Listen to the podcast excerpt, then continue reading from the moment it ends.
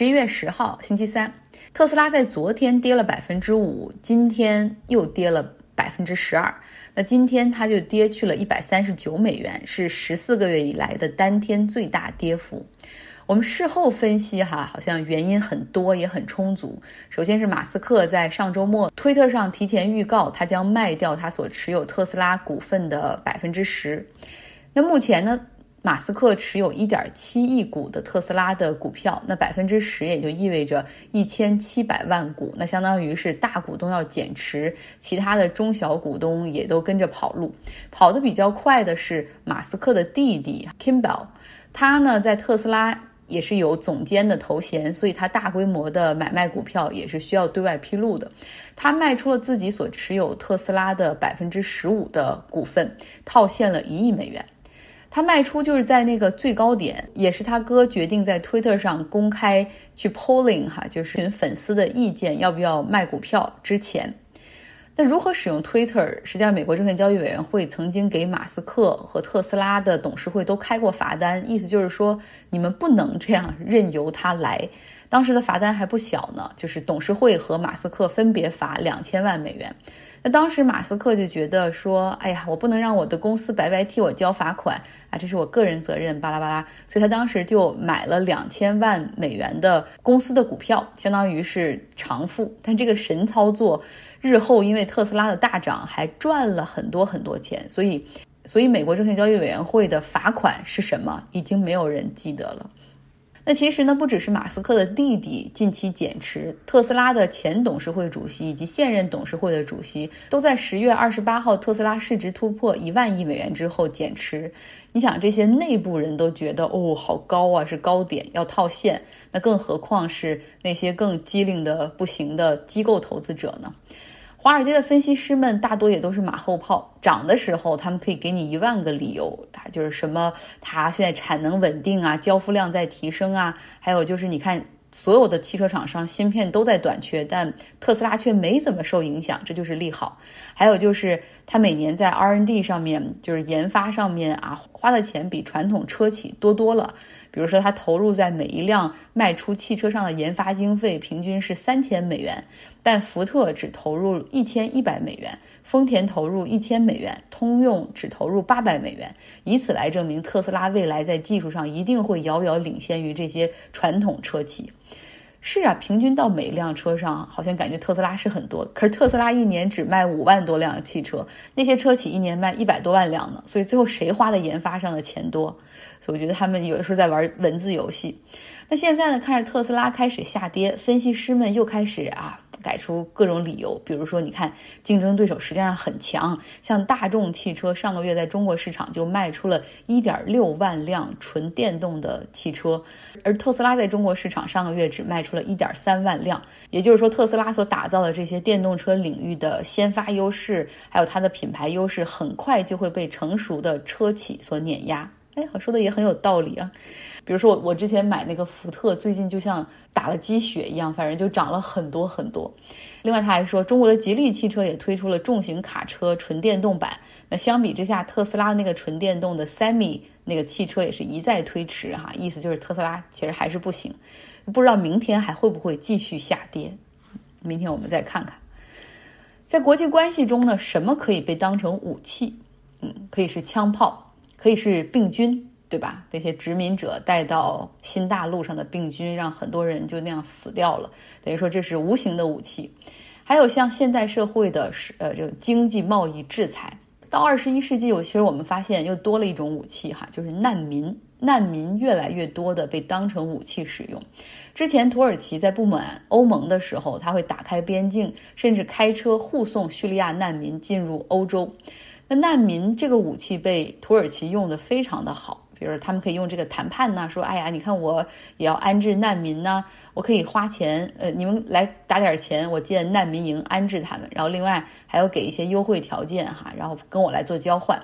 那现在活学活用这一武器的还有白俄罗斯，他们开放边境，准备让两千多名的难民哈冲入邻国波兰。波兰也是如临大敌，部署了一点四万的兵力、警察、边境巡逻队，然后他们担心会出现强行闯关。那这些来自中东的难民就在铁丝网之前安营扎寨，然后生火做饭，打算做长期的准备。其中有不少是妇女和儿童。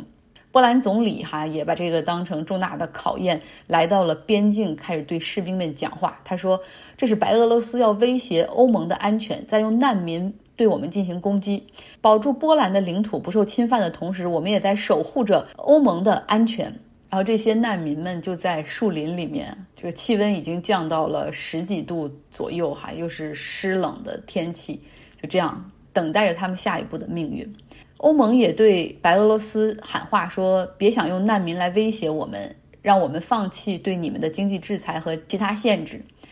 那么，在这一次难民冲击波兰的事件中，白俄罗斯到底做了什么呢？据媒体播放出的一段视频，白俄罗斯的边境巡逻队。带着难民沿着高速公路一路向边境前进，然后中间还找了一条这个从森林里走的近路哈，然后能够直抵波兰方面警力部署比较少的边境区域。到了边境前线的时候，这个视频里显示难民们就一边喊着 Germany Germany，就是我们要去的是德国，然后一边就往前，希望能够进入到波兰。然后波兰这边就是奋力抵抗，甚至他们的部队和警察还朝天鸣枪。那现在这些难民安顿下来之后，等待转机。一个接受采访的伊拉克的这个库尔德的女性对英国卫报说，他们是在伊拉克的时候，有那些专门的旅行社说可以把他们带到白俄罗斯，帮忙弄了护照和机票，从伊拉克直飞明斯克，然后在明斯克又安排坐大巴一路护送他们到这个地方，可以有的送到波兰边境，有的送到立陶宛、拉脱维亚的边境等等。然后费用总共是一点五万欧元，所以有了这些证据，欧盟方面充分怀疑哈，这是白俄罗斯的总统卢卡申科的诡计。欧盟主席冯德莱恩说：“请白俄罗斯停止用这些无辜的人的生命来冒险，你们将难民当成武器的行为是不可以被接受的。这些难民真的很无辜哈，你想能够在伊拉克筹出一点五万欧元的家庭，也势必是那些中产非常想离开那些地方。”白俄罗斯他们打通了这个渠道，然后去通过旅行社，不能说通过旅行社进行招募吧，但是也差不多透露了这样的信息，把这些人从这个途径弄到白俄罗斯，现在推到波兰的边境当成武器，而这些可怜的人不知道下一步会是怎么样，夹在了这样的尴尬的外交关系之间。